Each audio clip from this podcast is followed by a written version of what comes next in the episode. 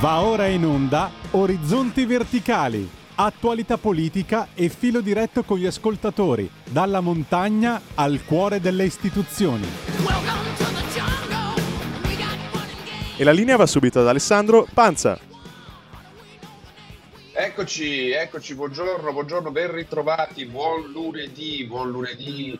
Eh, oggi è il ventotto di novembre, giornata grigia in, in quel di Milano. Mi scuso con gli ascoltatori per non essere presente in studio e ringrazio fin da subito Federico in regia per, eh, per, la, per il supporto, per il supporto tecnico a questa conduzione. Eh, ovviamente eh, venerdì, eh, lo, lo ricordiamo gli ascoltatori, Orizzonti Verticali Europa non è andata in onda eh, perché è contestuale alle esequie del, dell'ex segretario federale della Lega Roberto Maroni, ex ministro, ex governatore di Regione Lombardia, eh, persona ormai, lo sapete, nota eh, e affezionata al mondo, al mondo della Lega. Quindi eh, Quindi per questo motivo non siamo andati in onda, ma eh, riprendiamo da dove ci eravamo un po' lasciati la, eh, la settimana scorsa. Eh. Vi ricordate, la settimana scorsa abbiamo avuto una conduzione un po',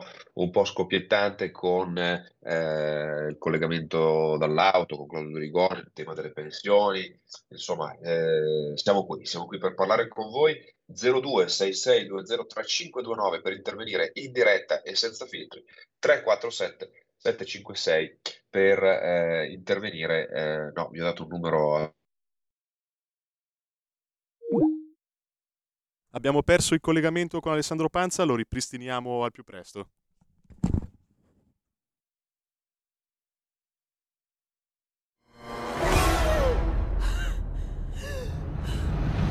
Pensa a respirare.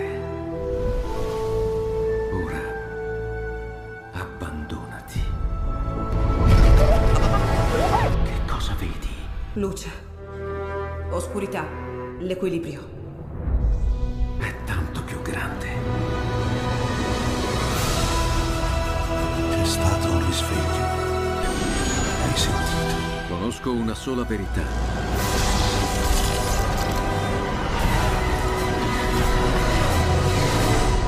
Movie Time ti fa entrare nel vivo del cinema. Ti fa sentire come se fossi tu il protagonista del grande schermo.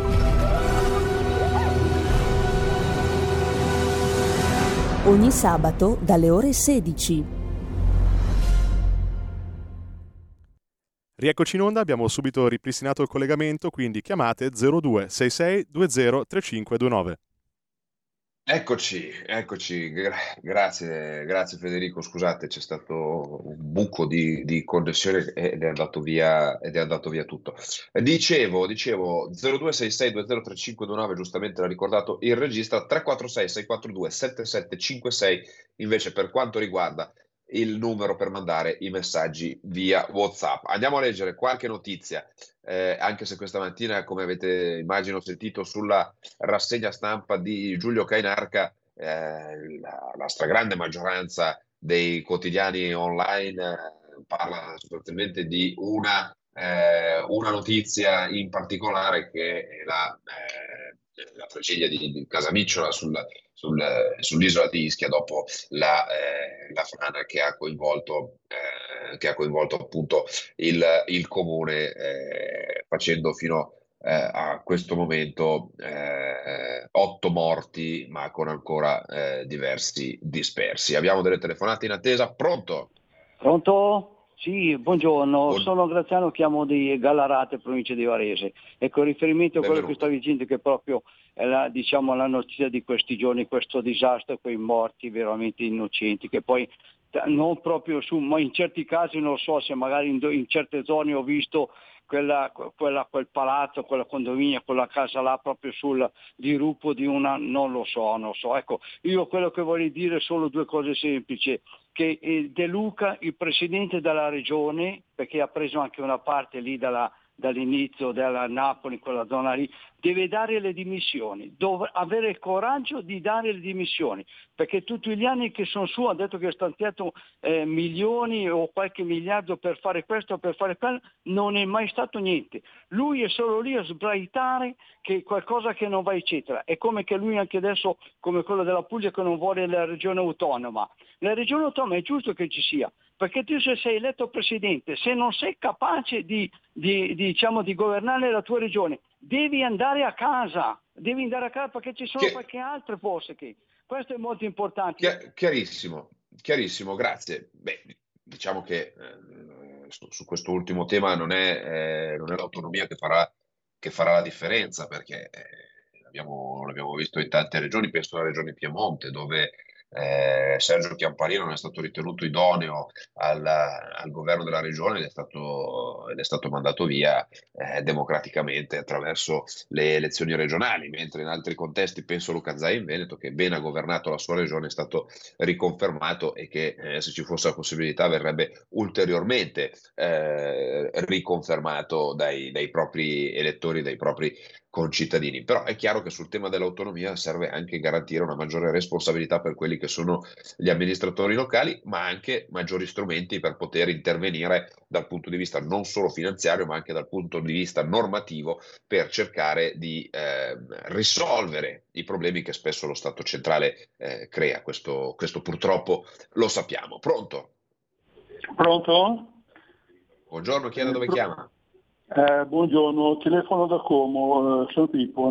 Il chiama è libero o è vincolato sulla, sulla, sul terreno della strage a, a Ischia? Stavamo facendo un'analisi di questo, ma ci dica pure, ci dica pure, vediamo se... No, se niente, io volevo, poi... volevo eh, fare un appunto, secondo il mio punto di vista, sull'Ucraina.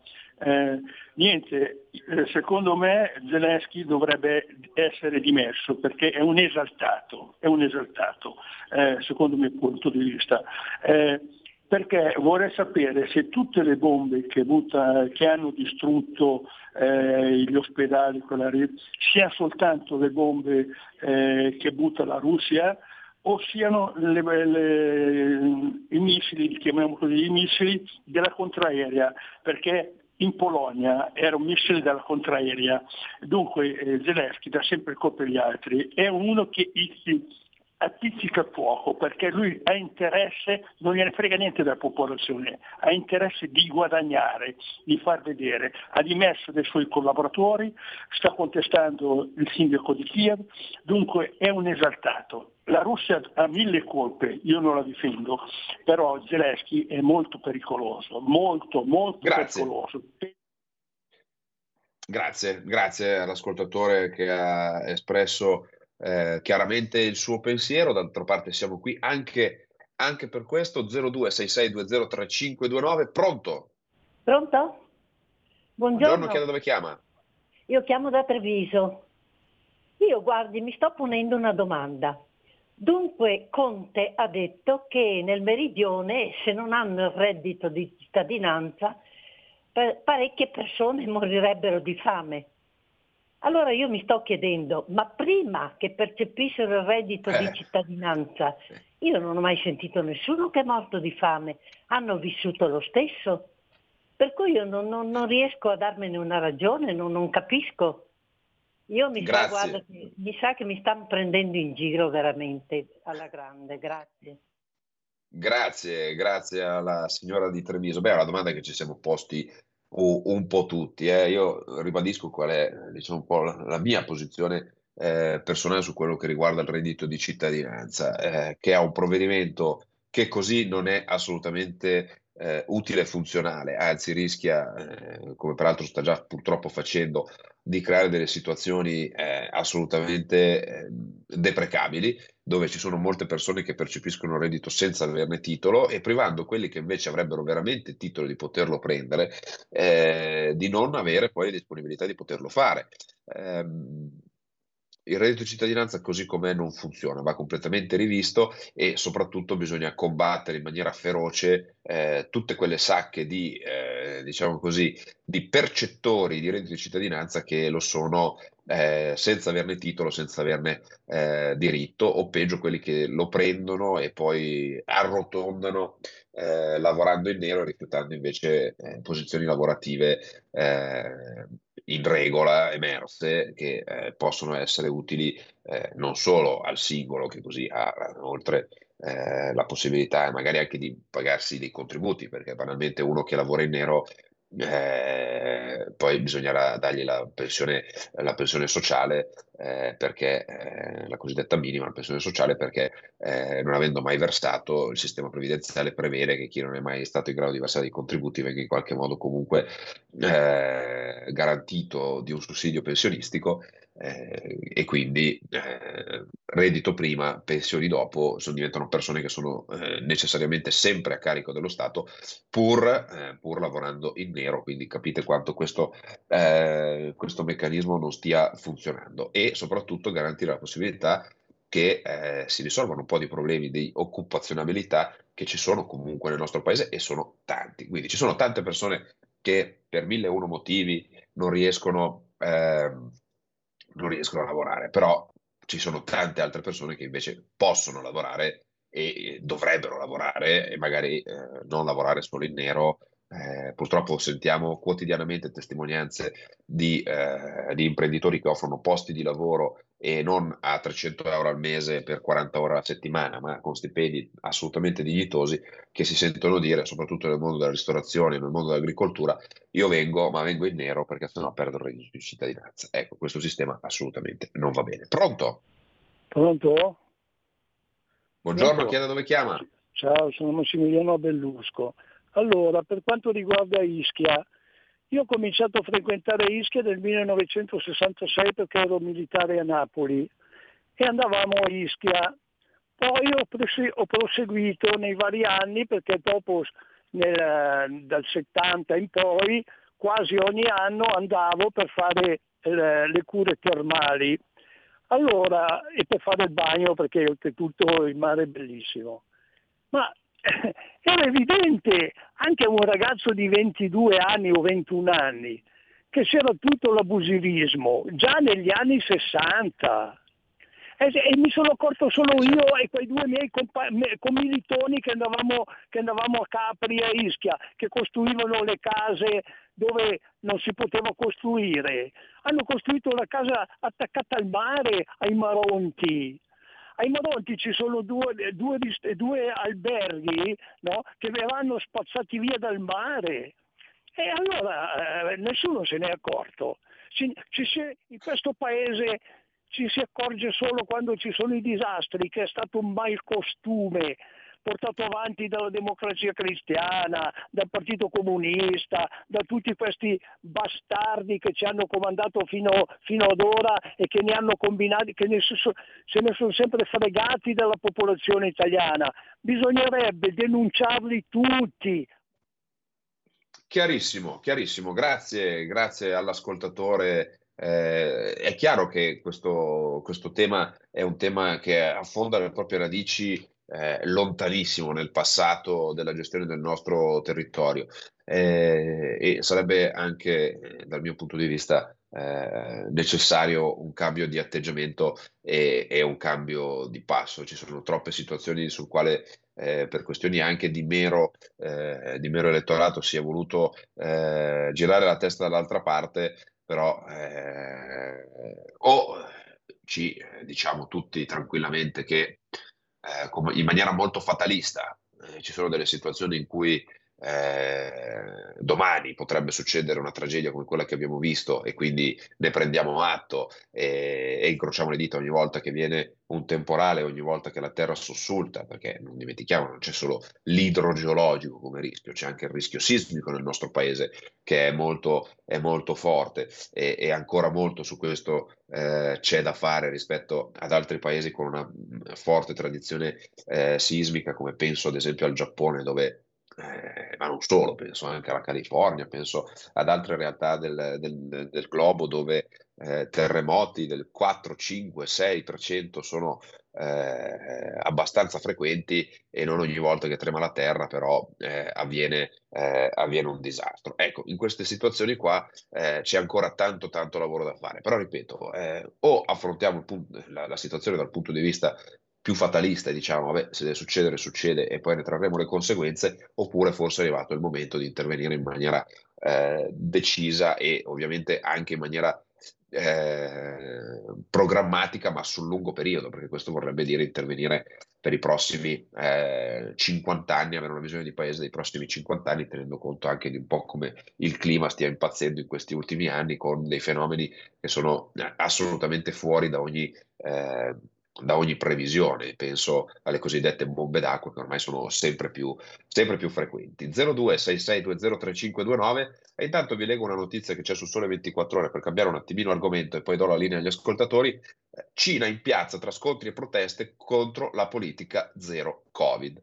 Eh, proteste a Wuhan, Shanghai e Pechino contro le misure zero Covid. Questo è un tema che si sta facendo spazio nella cronaca di questi giorni, nella politica di questi giorni, perché ormai in Cina eh, continuano in maniera ormai continuativa e pressante le, eh, le proteste contro la politica adottata dal governo cinese, sostanzialmente di eh, continuare a fare eh, dei lockdown ma di centinaia di migliaia di persone, Eh, addirittura di milioni di persone in alcune città, ehm, eh, proprio per cercare di andare verso la, eh, la politica dei zero, dei zero contagi. Tenete conto che eh, ci sono delle situazioni in cui per uno, due, tre contagi vengono chiuse intere città. Eh, ne sappiamo, le città in Cina sono città da decine, se non addirittura centinaia di milioni di persone, quindi voi capite quanto eh, stia diventando eh, difficile questa situazione. Pronto? Pronto? Sono io. Buongiorno, chiedo dove chiama. Eh, buongiorno, mi chiamo Gianni, chiamo da Bergamo. No, vi volevo rammentare sommessamente che eh, adesso è successo quello che è successo e eh, ci sono state una manciatina di persone che eh, ci hanno lasciato la vita. Eh, se teniamo conto che eh, statisticamente il Vesuvio avrebbe già dovuto eruttare, e eh, non l'ha fatto, le vie di fuga, eh, le vie di colata, eccetera, sono state ostruite da costruzioni abusive. Quindi eh, lì c'è il signor De Luca che c'ha una bella graficata da pelare. Arrivederci nuovamente. Grazie, grazie, grazie. Beh, eh, è fuori dubbio che il tema, il tema del Vesuvio è forse il tema sul quale c'è più, c'è più preoccupazione da questo punto di vista, perché Eh, lo sappiamo essere, eh, essere assolutamente una bomba pronta, pronta ad esplodere. Eh, il novantaquattro per cento dei comuni italiani è a rischio frane, alluvioni ed erosioni costiere. Il capo della protezione civile Fabrizio Curcio lancia l'allarme dopo la tragedia di Casamicciola. Sono state censite seicentoventicinquemila frane, di cui un terzo a eh, cintesi, eh, a cinetismo rapido, cioè quelle, tipo quelle che appunto sono eh, avvenute a Ischia. Fatichiamo a fare una classifica perché il pericolo è molto esteso. Dobbiamo migliorare costruzioni di argini dei fiumi, vasche di espansione, briglie per far defluire l'acqua. Spesso capita che si verificano delle pianificazioni edilizie sbagliate, nonostante siano in regola con la legge in aree dove la natura reclama i suoi spazi. E invece torniamo a parlare invece della Cina. Intanto abbiamo un altro ascoltatore in eh, collegamento. Pronto? Pronto, ciao, sono Paolo da Verona. Benvenuto. Ascolta, io uh, ho sentito un po' di commenti in televisione appunto sulla, sulla tragedia lì di, dell'isola di Ischia, e sentivo dei, dei commentatori che dicevano eh, ma ci sono delle regioni d'Italia dove c'è eh, l'abusivismo, e però qui c'è un certo negazionismo, insomma, italiano. Perché le regioni d'Italia dove c'è il, l'abusivismo, come tutti sanno, sono le regioni del sud, e qui eh, si inserisce il discorso della questione meridionale, eh, che ovviamente non vuol dire avercela con i meridionali, ma avercela con lo Stato italiano, che in centocinquanta anni o centosessanta non è riuscito a risolvere la questione meridionale, anche perché, se vi ricordate, Eh, dai libri di scuola L'unità italiana è stata giustificata, diciamo, dagli, dagli illuministi del nord che hanno fatto l'unità italiana mano militari e col genocidio dei briganti meridionali, l'unità italiana era giustificata appunto come una risoluzione della questione meridionale, nel senso che il sud era arretrato, no? Se vi ricordate bene. E però sì, sì, sì, sì, chiarissimo. Se viene alla conclusione diamo spazio a tutti per poter intervenire, poi eh, tra la, la, la pausa pubblicitaria. No, se vi ricordate bene. Eh, però... Ti passo l'altra chiamata. Grazie, ricordo agli ascoltatori trenta quaranta secondi per dare a tutti la possibilità di, di intervenire. Comunque sì, è chiaro che è un problema, l'abbiamo detto prima, che è un problema che affonda le radici eh, molto molto lontano nel tempo. Pensiamo che a Messina c'è ancora gente che vive nei container senza luce, senza acqua per, per il terremoto del millenovecento, vado a memoria, millenovecentotre. Ecco, parliamo di, di queste robe qua. Pronto? Sì, buongiorno Alessandro, sono Walter. Due cose, vabbè, quelli che vivono con i container però i soldi li hanno presi e messi in banca, appunto. Eh, Ischia, più di duemila sentenze passate in giudicato per demolizioni delle, demolizioni delle case abusive, ne sono state fatte venti. Seconda cosa, la signora che diceva del reddito di cittadinanza, una piccola indagine fatta in alcuni supermercati in Campania dice che quello che prima veniva acquistato in contanti oggi viene acquistato con la tessera del reddito di cittadinanza. Fate voi. Cosa vuol dire? Che i soldi comunque ci sono, cioè, adesso li mettono da parte. Grazie. Grazie, grazie, chiarissimo. Eh, allora, vediamo, chiedo alla regia se abbiamo il tempo di un'altra telefonata, se no andiamo in pubblicità. Eh, regia. Linee okay. Libere per ora. Perfetto, allora zero due sei sei due zero tre cinque due nove tre quattro sei sei quattro due sette sette cinque sei.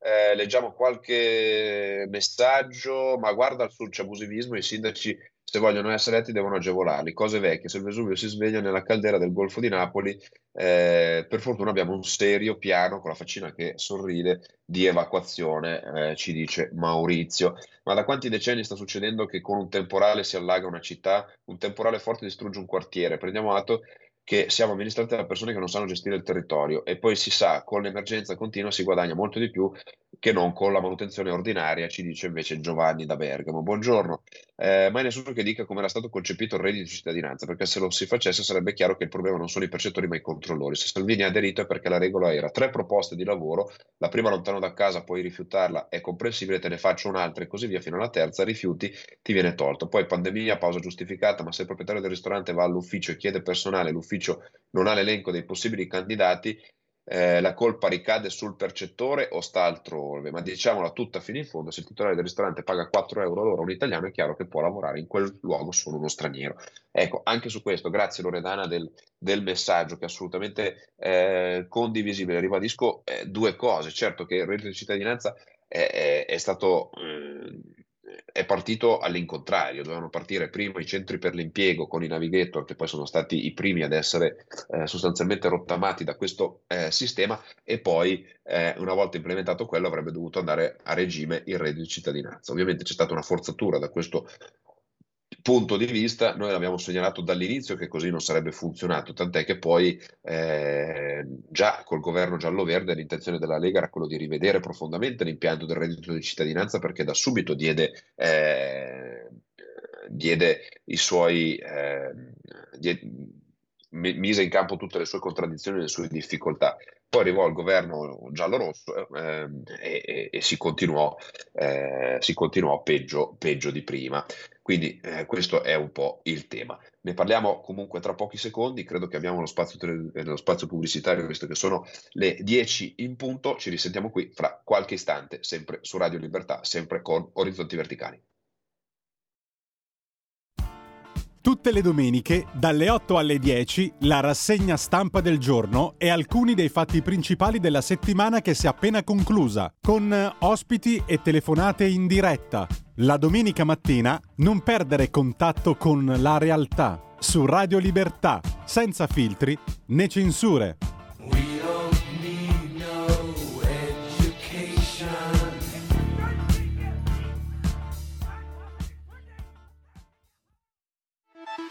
Stai ascoltando Radio Libertà, la tua voce libera, senza filtri né censure, la tua radio.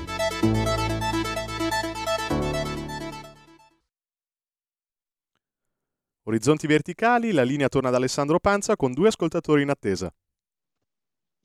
Grazie, chiedo eh, un minuto di pazienza agli ascoltatori, volevo leggervi questa cosa qua, stavamo parlando della Cina, è eh, un articolo del Sole ventiquattro Ore di apertura di oggi eh, per raccontare un po' quello che sta succedendo dall'altra parte del mondo. Proteste anche Pechino, Wuhan e eh, Chengdu, mentre i casi di Covid continuano a crescere per il quinto giorno consecutivo. Continua in Cina la protesta contro la politica zero Covid praticata dal governo. A Shanghai centinaia di manifestanti sono scesi in piazza per protestare contro i duri lockdown imposti dalle autorità, con scontri con le forze dell'ordine. Nella giornata di lunedì la polizia ha arrestato nella città due persone. Manifestazioni si sono svolte anche a Pechino, Wuhan e Chengdu. Proprio a Shanghai un giornalista della B B C sarebbe stato arrestato e picchiato dalle forze dell'ordine mentre stava, esegue- stava seguendo le proteste. Un portavoce dell'emittente britannica spiega di essere estremamente preoccupato per il trattamento riservato al nostro giornalista Ed Lawrence, arrestato e ammanettato. È stato trattenuto diverse ore prima di essere rilasciato, ha aggiunto. Durante il suo arresto è stato picchiato e preso a calci dalla polizia. Tutto questo è successo mentre stava lavorando come giornalista accreditato. Funzionari cinesi hanno detto che Lawrence è stato arrestato per precauzione nel caso in cui avesse contratto il covid diciannove dalla folla. Guardate che è bellissimo, è stato arrestato per precauzione perché altrimenti avrebbe preso il Covid. Eh, una spiegazione che la B B C ovviamente sostiene non, non credibile. In seguito il Ministero degli Esteri cinese ha dichiarato che il giornalista della B B C non si è identificato come giornalista. Il portavoce del Ministero Zhao Lingjiang ha affermato di aver preso nota della dichiarazione della B B C sull'incidente, ma che non riflette ciò che è realmente accaduto. Le proteste contro le restrizioni Covid sono scoppiate in molte città e regioni della Cina durante il fine settimana a seguito di un incendio che ha causato vittime a Uruma- Urmu- Urumqi, nello stato dello Xinjiang, in cui i, controllo- i controlli del virus sono stati... Ehm, in cui i controlli del virus sono stati accusati di ostacolare gli sforzi per il soccorso. Domenica sera alcune centinaia di persone, per lo più giovani, si erano radunate lungo il fiume eh, Liangma a Pechino per dare vita a, eh, ad una veglia, a dispetto delle restrizioni antipandemiche, in ricordo delle vittime dell'incendio di Urumqi. Costato la vita a dieci persone a causa, della, a causa del lockdown. Sono state accese candele e mostrati fogli bianchi, uno dei simboli delle proteste contro la politica zero Covid in molte città. Pronto? Pronto? Buongiorno, chi mi chiama? Sono Luciano da Torino, eh, ma io volevo sottolineare un problema che probabilmente affliggerà l'Europa, visto che arriva dalla sinistra della Germania.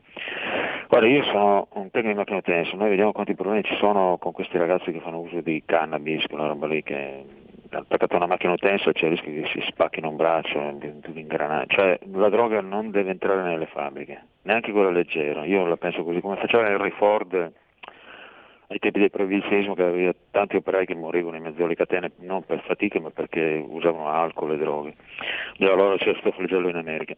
Perché? Perché la sinistra, speriamo che arrivi sto partito conservatore europeo, perché la sinistra tedesca eh, addirittura con l'appoggio della chimica tedesca, industria che è una potenza, vuole fare negozi e produzioni su scala di massa tipo Fordismo della cannabis, ma è una cosa terribile, dobbiamo impedire. Chiarissimo.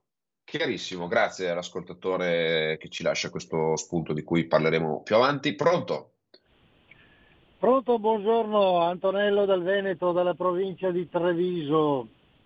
Evviva la Marca! Evviva, sì. A proposito di, di, di razzismo e di abusivismo, chiediamo all'amico governatore della Campania, per non dire della Campana, Eh, come mai noi nel Veneto non ci permettono di piantare un chiodo o di attaccare un filo dell'Enel al contatore se le licenze non sono tutte in regola?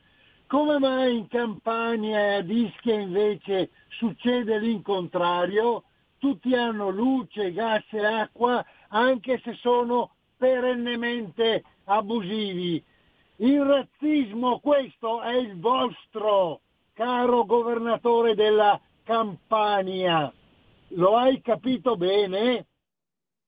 Grazie, grazie. Eh, non, non a caso il governatore della Campania è uno dei più strenui oppositori alla riforma federale al, feder- alla, al, al federalismo che sta portando avanti, all'autonomia differenziata che sta portando avanti, che di fatto è una riforma eh, federale che sta portando avanti eh, il ministro Calderoli insieme a tutto il governo, eh, ovviamente con il, la collaborazione di tutti i ministri della Lega, perché rimane, eh, uno, ricordiamo prima di tutto, uno dei punti eh, fondamentali Della, dell'accordo di governo di centrodestra, e non è un caso che appunto sia il, il governatore della Campania ad essere uno degli, dei più strenui oppositori a questo tipo, eh, a questo tipo di, eh, di riforma dello Stato, ricordo riforma peraltro prevista dalla Costituzione eh, e quindi eh, di facile e eh, veloce applicazione. Pronto? Eh, la linea è caduta, eh, eh, lo invitiamo a richiamare. Allora invitiamo l'ascoltatore a richiamare, intanto vi leggo, finisco di leggervi l'articolo sul Covid in Cina. Eh, sono aumentati nel frattempo per il quinto giorno consecutivo i casi registrati nel paese asiatico. Nella giornata del ventisette novembre sono stati registrati oltre quarantamila casi, di cui trentaseimila asintomatici, dati in aumento rispetto ai trentanovemila del giorno precedente. Lo afferma la Commissione Eh, sanitaria cinese. Non si registrano vittime. Dall'inizio della pandemia la Cina ha ufficialmente registrato poco più di cinquemiladuecento morti a causa del virus, molto meno che in altri paesi. Secondo alcuni osservatori, le crescenti proteste potrebbero finire per incoraggiare il presidente cinese Xi Jinping ad accelerare l'uscita della nazione dalla politica zero Covid. Non mi aspetto che Xi ammetta pubblicamente l'errore o mostri debolezza, ma questa ondata di proteste potrebbe indurre la leadership a decidere silenziosamente che l'uscita dalla politica zero Covid debba procedere più rapidamente di quanto precedentemente pianificato, ha affermato Gabriel Wildau, amministratore delegato della società di consulenza Eh, Teneo Holding L L C a New York. Il eh, sito della B B C riporta un prospetto delle conseguenze nefaste che la politica zero Covid porta avanti, portata avanti dal governo cinese ha comportato nell'ultimo anno. Oltre all'incendio citato, all'inizio di questo mese una famiglia di Zhengzhou ehm, eh, ha detto che il loro bambino è morto perché la sua ambulanza è stata ritardata dalle restrizioni Covid. Lo scorso settembre ai residenti di Chengdu è stato impedito di lasciare le loro case durante il terremoto magnitudo sei virgola sei che ha ucciso c- sessantacinque persone. Sempre quel mese a Guizhou un autobus che trasportava i residenti a un centro di quarantena obbligatoria si è schiantato uccidendo ventisette passeggeri. A ottobre un padre ha denunciato che una ragazza di quattordici anni dell'E N è costretta alla quarantena e morta dopo aver sviluppato febbre e non aver potuto ricevere cure adeguate nel centro di quarantena. Durante il lockdown di Shanghai ad aprile le persone si sono lamentate della mancanza di cibo e delle difficili condizioni in cui versano gli anziani portati con la forza nei centri di quarantena. Fogli di carta bianchi sono diventati un elemento iconico durante le proteste che molti ora, non chia- oltre, mh, oltre, eh, che molti ora chiamano proteste del foglio bianco o proteste A quattro. Durante le varie manifestazioni infatti sono state viste persone con in mano un foglio di carta bianco. In un video virale che si dice risalga a sabato, una donna dell'università di Nanchino ha tenuto in mano un pezzo di carta bianca prima che un uomo non identificato lo portasse via. In un altro video di quella notte dozzine di altri studenti sono stati visti nel campus con in mano pezzetti di carta bianca in piedi in silenzio. Scene simili si sono verificate in altre grandi città durante tutto il fine settimana. Ecco, vedete che se eh, comincia eh, a montare la protesta anche in uno stato, eh, diciamo così, assolutamente eh, dove questo non è possibile generalmente fare, vuol dire che la situazione è assolutamente esasperata per quanto riguarda i cittadini. zero due sei sei due zero tre cinque due nove per intervenire, le linee sono aperte ancora qualche minuto in vostra compagnia. Pronto?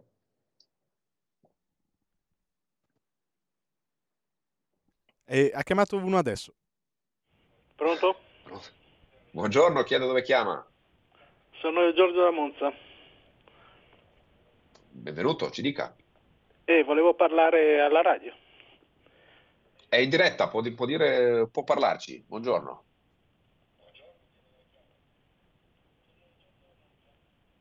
Pronto? Se vuole. Sì, buongiorno, è in diretta. Ci dica. Sì, buongiorno, scusi, ma c'è stato un problema con la col telefono. Eh, volevo dire che in Cina ci sono i pro- le proteste per il Covid, ma voglio ricordare che qua, nonostante i, i molti persone vaccinate e soprattutto i parenti di quelli che sono nelle case di riposo, come era mio padre prima che morisse in quella casa, non possono andare a visitare i loro parenti perché ci sono enormi restrizioni. Quindi il ministro Schillaci si dia una mossa, perché la gente è stufa di avere queste restrizioni completamente inutili. Il virus entra nelle case di riposo portate dai medici e dagli inservienti, e quindi è ora di finirla di tener fuori la gente dalle case di cura. Mio padre è morto da solo lì e qualcuno dovrà pagare per questo. Vi saluto.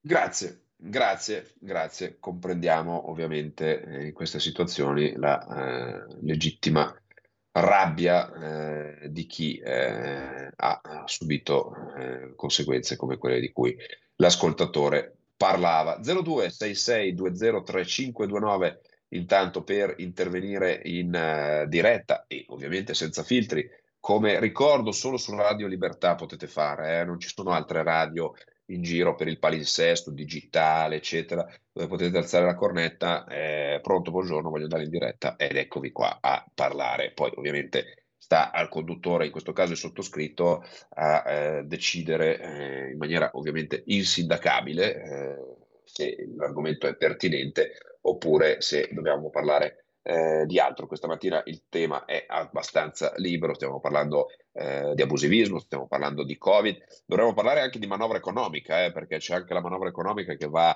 all'esame in questi giorni della, della Camera. C'è stato, continuano a girare indiscrezioni su quello che sarà il testo. Questa mattina si parlava dell'aumento eh, dell'esenzione dell'obbligo per quanto riguarda le, l'utilizzo di moneta elettronica, carte di credito, P O S e quant'altro, elevato a sessanta euro. Eh, ovviamente questo è un provvedimento che fa discutere, perché già la sinistra si inalbera dicendo che è un favore al, al, al nero, eccetera, come eh, se eh, bastasse tracciare i pagamenti elettronici per risolvere il problema Eh, il problema dell'evasione fiscale, è come se fossero sempre e solo i commercianti o i piccoli artigiani ad essere eh, gli unici evasori, quando poi sappiamo esserci delle situazioni dove ci dovrebbero essere molte più tasse pagate da grandi gruppi, grandi colossi, che invece semplicemente trasferiscono la propria residenza fiscale in un altro paese per pagarne molto di meno rispetto al, al dovuto. È chiaro che il piccolo commerciante, il piccolo artigiano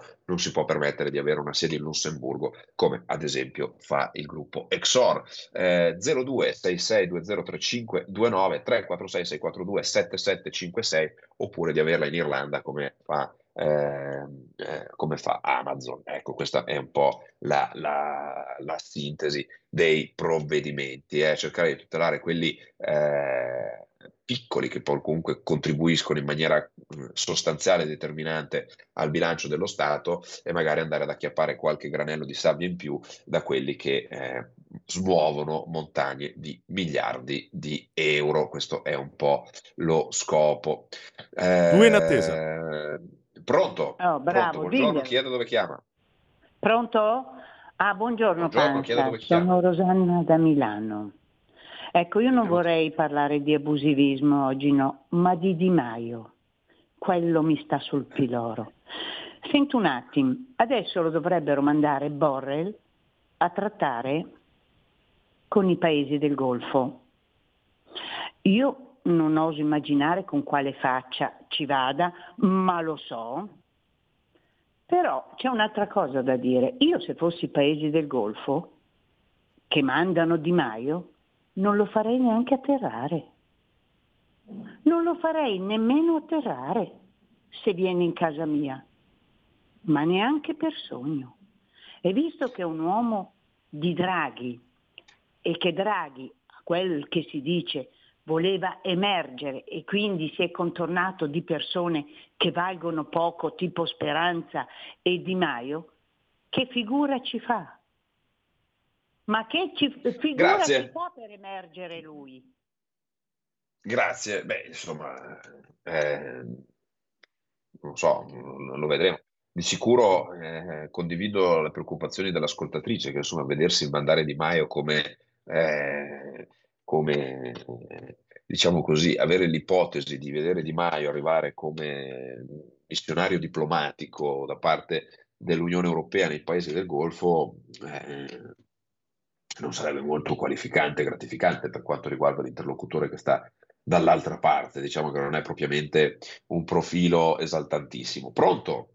Sì, pronto, eh, sono Paolo da Rovigo. Eh, volevo Benvenuto. chiedere una cosa, se, se ne sapete qualcosa voi. Stamattina su una tivù privata qua dal Veneto che è a carattere nazionale, eh, ho sentito parlare un avvocato, erano circa le otto e tre quarti, di che il governo sta parlando di mettere l'obbligo vaccinale per tutti. Dovrebbero parlarne domani, poi domani, non, non so, fra due o tre giorni, è una cosa a breve, a breve termine. Voi ne sapete qualcosa? Perché io non sono vaccinato, non intendo farlo in nessuna maniera, non so, neanche se mi tagliano il collo, devono tagliarmi il collo in pratica per... e metterlo in bocca dopo. Sappia... Grazie, grazie. No, non, non, c'è, non c'è all'ordine del giorno di nessun Consiglio dei Ministri nulla di simile che... che io sappia, eh, ma insomma diciamo che se ci fosse una cosa di questo genere eh, se, ne, se ne parlerebbe eh, sicuramente in maniera diffusa e, e approfondita. Diciamo che all- oggi all'ordine del giorno del Consiglio dei Ministri ci sono eh, questioni più, più importanti, una su tutte appunto la manovra economica di cui abbiamo parlato poc'anzi, eh, c'è ovviamente eh, il tema del dissesto idrogeologico dopo la tragedia di Casamicciola, quindi eh, no, credo che si stia parlando di obblighi vaccinali e, e quant'altro. Pronto? Eh, pronto, buongiorno, telefono da Vimercate. Eh, io eh. volevo dire alla signora, signora ormai lo dicevano, lo diceva, adesso non mi ricordo il nome, politico democristiano, che nel colino della politica ci rimangono sempre i peggiori, sempre eh, le persone eh, mediocri, i leccaculo e le persone peggiori. Allora io volevo dire, accodandomi a quanto ha detto Giorgio da Monza, questi politici noi non dobbiamo dimenticarci quello che hanno fatto, noi non dobbiamo dimenticarci che hanno lasciato i vecchi morire da soli e tutt'oggi, come diceva eh, Giorgio da Monza, non si può entrare nelle case di riposo se non si è fatto questo siero mortale inutile, inutile perché lo sappiamo.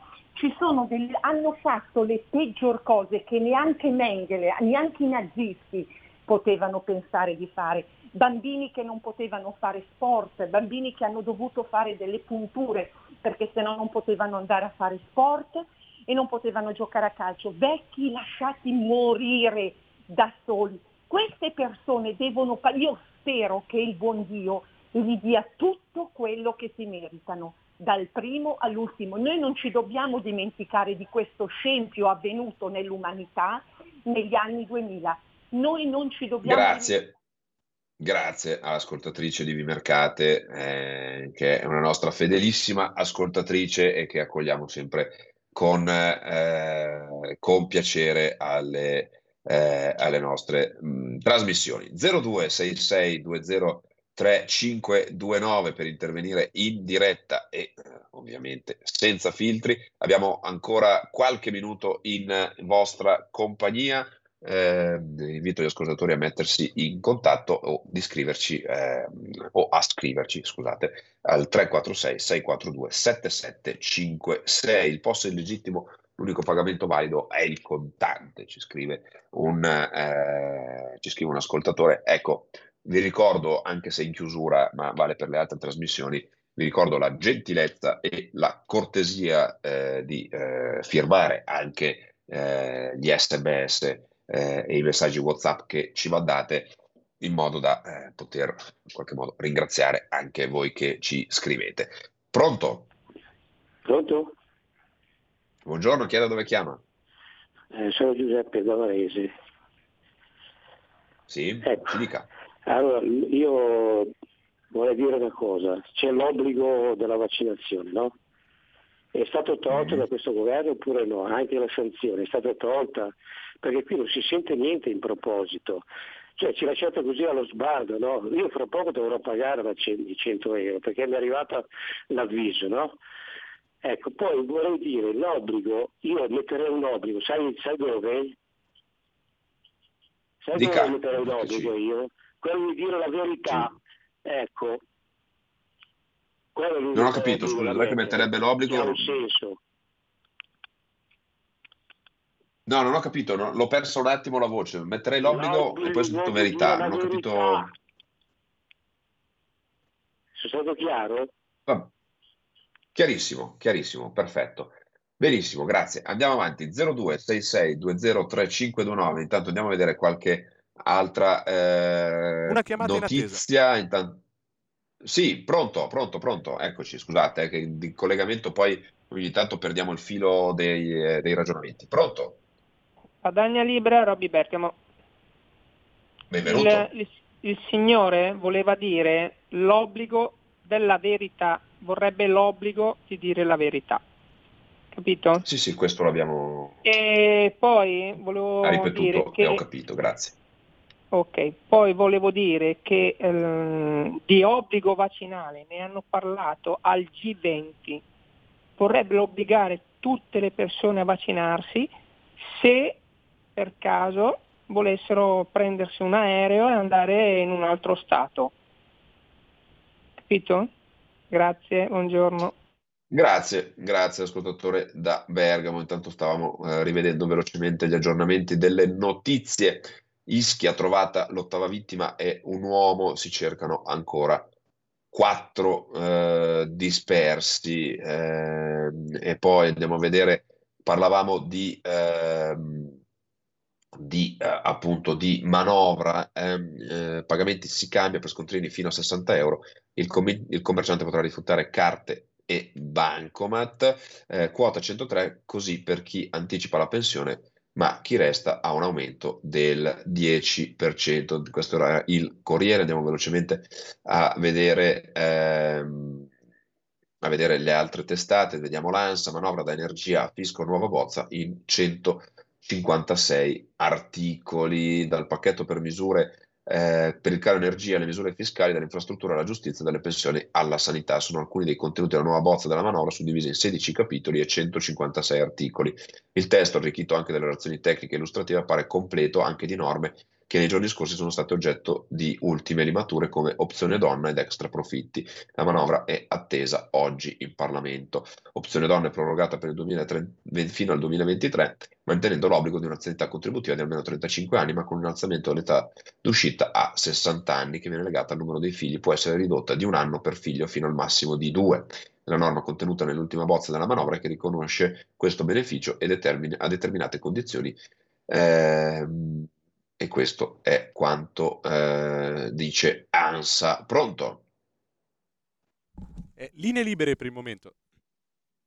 Grazie alla regia. Eh, Poi ci scrive Francesco da Genova, che ha del risentimento nei confronti della eh, ascoltatrice di, di Mercate, ma a Radio Libertà noi facciamo parlare ovviamente tutti, purché, ripeto, le poche regole chiare rimangono sempre quelle, e a quale chiedo agli ascoltatori di eh, attenersi durante, eh, poi, almeno durante le mie conduzioni. Poi con gli altri registi e con gli altri conduttori eh, ovviamente avranno le loro, però per quanto mi riguarda chiamare una volta ogni sette dieci giorni, trenta quaranta secondi massimo, cercare di stare nel solco dell'argomento che stiamo trattando e eh, cercare di mantenere un linguaggio quantomeno consono ed educato, ed evitare insulti e, eh, e eh, un, appunto un linguaggio non, non idoneo.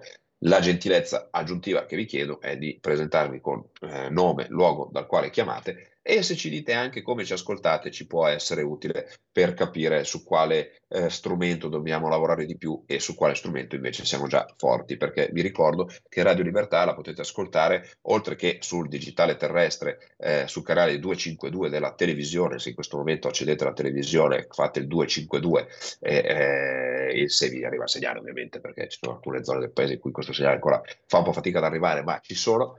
Eh, ecco, potete ascoltarci lì, oppure potete ascoltarci sul il D A B, eh, sulla, eh, sulla radio, sulla radio digitale, o altrimenti attraverso i social network, Facebook, Instagram, YouTube, eh, chi più ne ha più ne metta. C'è Twitch, c'è Twitch, oggi non avevo ancora detto la parola Twitch e quindi era giusto ribadirla. Abbiamo un'ultima telefonata e poi ci avviamo alla conclusione. Pronto? Pronto, sono io, sì, buonasera, buongiorno. Io mi chiamo Françoise da Sesto Calende. Volevo chiedere una Benvenuto. cosa, è vero che la Meloni, scusi la voce, la Meloni ha firmato eh. per il Green Pass al G venti, ho sentito dire, è vero sì o no? Grazie. Ho sentito dire, non lo so, eh, non mi risulta, perché non credo che abbiano firmato documenti in merito a questo, ma poi eh, lo andiamo ad approfondire. Intanto c'è una, una notizia gustosa eh, per, chi, per chi avesse voglia. Eh, c'è, c'è tutta una, eh, una disamina. Ieri c'è stata la presentazione eh, di, di Letizia Moratti, eh, eh, che insomma, diciamo che si commenta un po' da sola, però eh, gli ultimi sondaggi danno saldamente in testa il centrodestra con o senza Letizia Moratti, e il centro-sinistra non ha chance di vincere la Regione Lombardia con o senza eh, Letizia Moratti, che ovviamente si trova in quel solco eh, che non piace alla sinistra perché è stata col centrodestra fino all'altro giorno, e ovviamente eh, difficilmente può raccogliere consenso in un centrodestra che ha sostanzialmente ripudiato, facendone parte appunto fino all'altro giorno. Quindi una scelta che lascia un po' tutti così eh, un po' eh, spiazzati. Poi quali saranno le ragioni che hanno portato Letizia Moratti a fare queste scelte le, eh, le, le saprà lui, eh, Eh, e quindi eh, difficilmente riusciremo a, eh, a, a, ad avere una eh, notizia in merito. Comunque queste sono un po' le notizie del quale, eh, sul quale abbiamo eh, discusso questa mattina. Ci avviamo velocemente alla conclusione. Eh, io vi ricordo, eh, intanto c'è un, vi leggo un ultimo messaggio con la barzelletta di Di Maio: il governo è capace di dire no chiaro e perentorio alla farsa dell'inviato per la U E nel golfo del Bibitaro. Andrea Costantino Libero è a casa al più presto, basta bla bla bla e cambiare il passo al più presto in Europa, ci scrive Gianni, eh, Gianni, da, eh, Gianni da Genova. Eh, intanto io vi ricordo l'appuntamento con eh, Orizzonti Verticali Europa. Eh, per quanto riguarda appunto eh, venerdì, venerdì alle nove e trenta, sempre su Radio Libertà, per eh, discutere e approfondire temi europei. Ne avremo diversi di, di, di cui discutere. Si parlerà eh, ancora di energia, parleremo di politica estera, parleremo di un po' di cose, faremo un po' il punto della, della situazione. Dovremo riprendere quello di cui non abbiamo parlato la settimana scorsa, appunto per il salto della, della trasmissione, e eh, vi do appuntamento ovviamente con Orizzonti Verticali eh, per quanto riguarda la politica nazionale e gli approfondimenti lunedì nove e trenta, sempre su Radio Libertà. Io ringrazio ancora tutti quelli che hanno chiamato, tutti quelli che hanno scritto, eh, tutti quelli che ci hanno seguito da casa. Ringrazio anche ovviamente Federico in regia, sempre eh, sempre super operativo e in grado di gestire tutto da remoto con i collegamenti e tutto quanto, cosa che ricordo non semplice. Grazie a tutti e buona continuazione di ascolto con Radio Libertà, e appuntamento a venerdì. Avete ascoltato Orizzonti Verticali.